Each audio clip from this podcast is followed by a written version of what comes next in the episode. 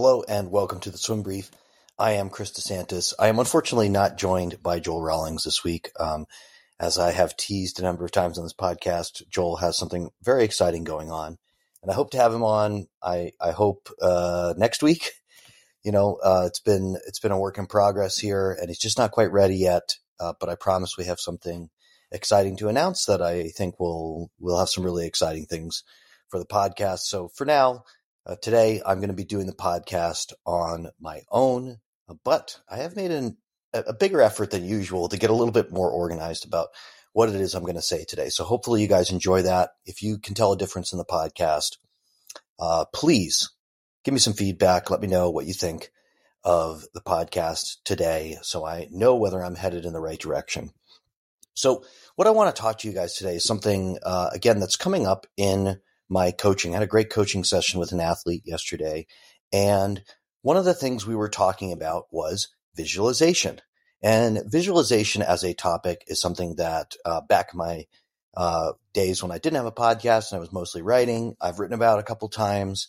Um, I have uh, talked about quite a bit over the years, and I've continued to think about what role visualization plays um, in sports. And I just recently had kind of a breakthrough in it. So I thought I would share that with everybody because I know that visualization is something that um, has persisted in the athletic world. Um, it was very popular when I was coming up as an athlete when I was in my teens. So now 25 years ago. And um, it continues to be popular.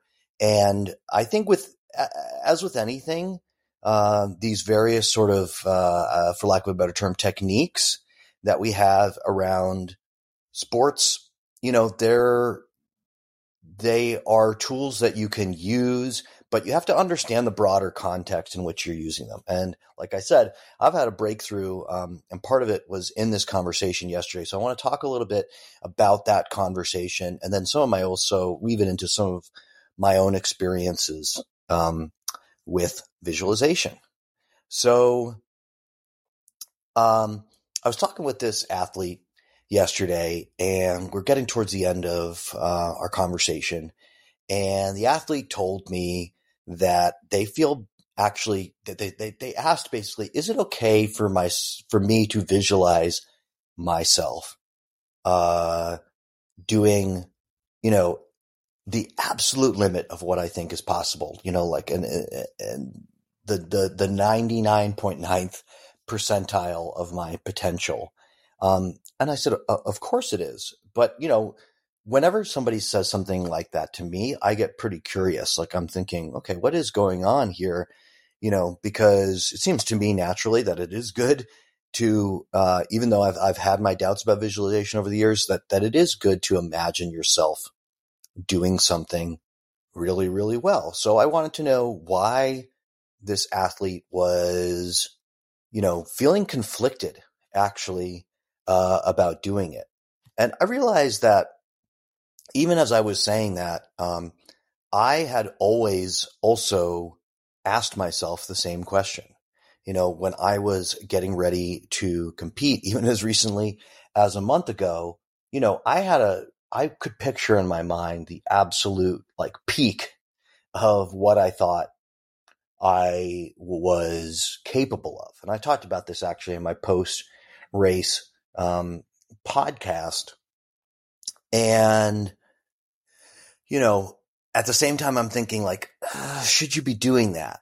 And so I really wanted to get curious about what is going on here where something that nominally, right, um, we can acknowledge has a lot of good going for it. Why, why is there this hesitancy? Right? Why, why do we find ourselves with this sort of instinctual shying away from it? Um, and so I started to ask some some questions about it, and I'm I'm gonna get to the breakthrough, I promise. But before we get into that, I want to just talk about the basics of what I'm referring to when I talk about visualization and what why you know even though I've had my own conflicts with it over the years, the things that I have kind of always acknowledged are really sort of potential benefits of visualization. Um, so, you know, the basics of visualization is, is, is really just, um, focusing your thoughts on imagining yourself doing something and imagining yourself doing something that you've never actually done, right? Um, many times in the swimming context, what this manifests itself as is we are imagining ourselves swimming races faster than we ever have in our lives. Um, and so what this offers for our mind and our body is a pretty important opportunity. It is the opportunity for you to practice, I put that in quote marks, for you to practice something you've never done before. When you think about trying to do anything, I think it's pretty universally accepted that, you know, if you have a lot of reps practicing it, well, then it's more likely that you're going to be able to do it automatically. But then we have this whole field of, you know, at the limits of our potential, it's not possible that we've practiced it a lot of times to solidify it in, in, in, in full, like in full reality. So we actually, through our brains, we can kind of create a virtual reality, right? Where we can practice doing something that we've never done before and therefore make it more likely that we're actually going to be able to do the thing. And that's like when you think about that piece of visualization, that is freaking cool. Like that is really, really cool. Um, that, you know, we actually have this system within ourselves that we can use for um, rehearsing doing something before we've ever done it. And so the the act of doing this practice, just in the same way that actually like fully, you know, um, in reality, in reality, reality, doing something repeatedly makes it more likely that you can just sort of automatically do it. It makes it more likely that you're able to do it. I think another key important part of visualization is um, I talk a lot um, in in uh, my work with athletes and with teams about biases, and you know I think we we hear the term bias, and bias has a negative connotation, but I look at biases quite neutrally and say, you know, if you accept that it's impossible to de-bias your brain, how can you make biases work for you? And specifically, how can you prime uh, your mind to look to confirm, like to, to, to find evidence to confirm that a a outcome that you think is good is is likely to happen. So when you visualize, um, and given that some of the stuff I'm going to discuss later is not necessarily blocking this process from working, um, when you visualize, you can prime your mind to try to confirm optimistic thoughts that you have, right? So that you've you've imagined an outcome on the other end. That is what you believe more than not is going to happen. And you start looking for evidence that that is right. And that in the, the process of doing that also makes it more likely that that outcome is going to come at the other end. Okay. So that's the basics of visualization. Where do we run into problems? And this is what uh, I got into the conversation around, which is imagining yourself doing something exceptional while it opens you up to a greater potential outcome. It also is something that puts you at greater emotional risk. So let me explain that a little bit more. So it's, you know, uh, one of my favorite quotes is, you know, there's no free, free rides in nature. So, you know, nothing is just a, uh, a side effect free boost for you. So while it is true that visualization can put you in a mindset that makes the outcome that you want more likely, it is also true that the process of doing that, should you not achieve the outcome that you are imagining and that you are rallying your mind to confirm is what's going to happen, means that if you don't achieve that outcome, you will be hurt a lot more. We hurt a lot more than you would have had you not put um, set set your mind to visualizing that outcome, right? Um, and it means that if you're really skilled at imagining great outcomes, even though this is an essential part of achieving something great, I mean, if I were to start to like formulate some of the ingredients for people that are really, really high achieving, I would say, you know, having a really high standard, but also imagining part of part of having a really high standard is imagining yourself doing these things. Having the um, overwhelming self-belief that that stuff is actually can happen right? Um, so if you're really skilled at imagining great outcomes then you've suffered a lot of heartbreak in your life because um, especially the more you push to the edge of what's possible, even as you doing that makes those outcomes more likely. It doesn't make them more like, it actually doesn't really make them more likely than not. So you're gonna have moments where it does not happen. The thing that you visualize, the thing that you've imagined, the thing that you have, you know, um, worked so hard to confirm is reality and and is the destination that you're heading to is not going to happen, and it will hit you like a ton of bricks. And as human beings, we are all naturally risk averse. We don't like that kind of pain. Okay. We find ourselves very naturally avoiding being in great emotional pain. We don't, we don't, um, just wake out a wake, wake up, um, you know, and get out of bed and say like, "Oh man, I really want to be um, emotionally devastated today."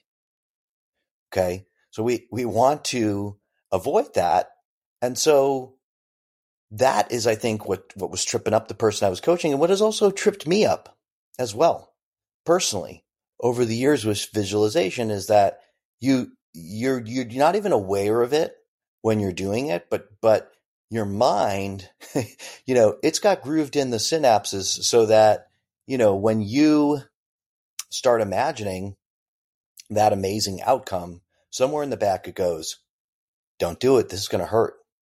This or this might hurt. And it's not worth the risk. Right? It's not it's not worth it. I don't want to hurt like that. Okay? And so you can find yourself shutting down visualization, shutting down your own visualization, actually cutting yourself off from the greatest potential that you actually have in order to, you know, avoid, avoid this risk. So what do I see as a solution? What, what, what, what advice did I actually come up with for the person I was, I was coaching and I was talking to? On the phone. I want to share that with all of you because I think, you know, I think it'll be really useful to you as you think about this, um, and as you interact with athletes and as you try to, you know, set goals for yourself and achieve whatever it is you have for yourself that, you know, is, is a big, um, maybe ambitious outcome. And at uh, first, I'm going to start by telling you what not to do. The solution to this is to not is not to override and say, well, I have to vis- I have to visualize anyway because that is what I have to do if I want this outcome. Right? Um, I always want to caution people against just for what I described there as overriding because while it feels like a quick solution in the moment, it all of the quick solutions to stuff like this, um, they may have a very, very, very limited short term utility, but over time, the quick solutions uh, make you weaker in the long term. Because if you continue to override, that is also what you're doing basically is, hey, I know you're anticipating this future pain. Let me apply even more pain right now, or let me apply at least enough pain right now that you will take the action that makes, you know, that, that gets you to make the right decision. And ultimately, then, you know, you just like setting yourself up for a situation where down every path is pain and where you're going to find yourself very demotivated because if you go back to the natural risk aversion, you know, you're, you're going to go, well, what's the point of this? Everything hurts no matter what I do, pain, right?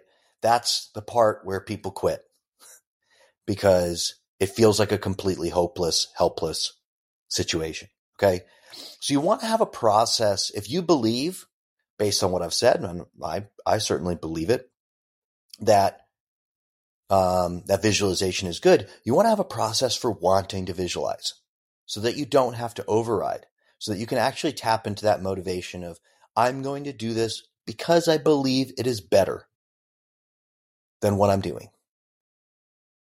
And in doing that, what you'd set up for is first, you give yourself motivation to do the thing you want to do. That's great. You know, in the short term, it works, but it also works more in the long term because instead of setting up a scenario where no matter what direction you go in, there is pain, you can actually set up more situations where you say to yourself, I'm doing what I want. I'm getting what I want. Right. And that feels good. And that allows you to actually expand your capacity for what you can find motivation for. So you're actually going to have um, a greater achievement. You know, like God, I'm going to draw. I'm going to make a drawing of this sometime. I'm not a visual person, but but I, I think that this um, this is best like this is best visualized for lack of a better term in a, in a podcast about visualization. You know you're you're actually expanding the borders. You're expanding the the area of your motivation by tapping into actually wanting to do something. And how do i think that you should um, get yourself to want to visualize? Well i think there's really two reasons And what you want to do is set up for yourself that no matter what the result that is coming, that it can be a positive outcome for you. This is really, really hard. what I'm about to describe is really, really hard. But look, you didn't come and listen to this podcast for easy solutions and magical thinking, right? You want to know what actually works. So here it is. The first is go back to something that I've said repeatedly in this podcast, and that is if you want an ambitious outcome, visualizing it makes that outcome more possible. So I'm going to do this because it makes the outcome I want more possible. That is authentic. That is optimistic. And that's just true. So, you know, instead of saying, I have to do this, no, I want to do this because I want to swim, you know, faster than I've ever swam before. And I know that this makes it more likely that that's going to happen. But very crucially, you also want to have a positive argument for if that doesn't happen. Right? Because I said, like, if you're somebody who does this repeatedly over time, you're going to have your heart broken a lot. And so you actually have to make a positive argument to yourself about why heartbreak can work for you. So if you do not get the outcome you want, you refer to some of my other podcasts. I talk so much about motivation and the motivation that comes from negative emotional states. These are turning point moments in your life. So you want to actually have the frank and honest conversation with yourself and say, if I do not get the outcome that I want, the absolute gut punch of pain that that will give me will be the starting point for a big change in my life.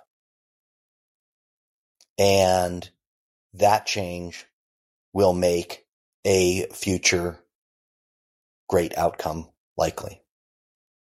That's really hard.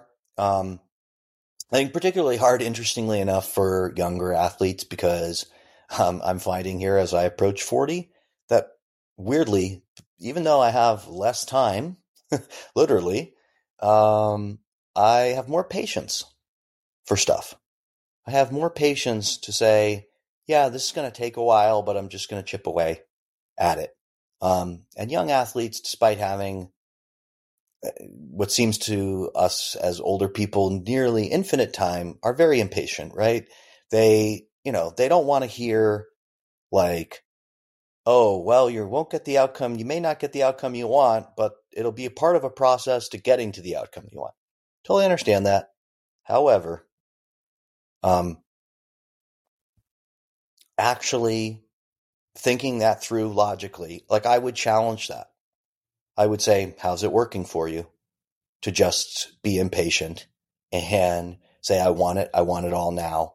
And that's how I think it works because the more thoughtful, the more, um, intelligent the athlete you're coaching, if you really force them to, um, think about it, then uh, they're going to see they're going to see how this process works. So that's what I think about visualization. I hope you guys really enjoyed that. Again, please give me some feedback on the podcast. Free, not free. you do have to pay for them. Custom made goggles, themagic5.com slash swim brief. Christy underscore coach on Instagram, CD swim coach on Facebook. Um, you can get on and and if you're um, if you're a master swimmer, if you're somebody that's training for something else, get on and listen to my podcast earlier in the week. Me and Trevor Gray, we're going to be doing a series. We're talking about how it is we train, um, what it is we're we're doing here. As I approach forty, Trevor's forty seven. Um, both try to keep a pretty active lifestyle, and we're going to get be getting into all aspects of it. And I'm really enjoying doing it. So I hope you guys are enjoying listening to it as well. Um, thank you for listening, and I'll see you again soon.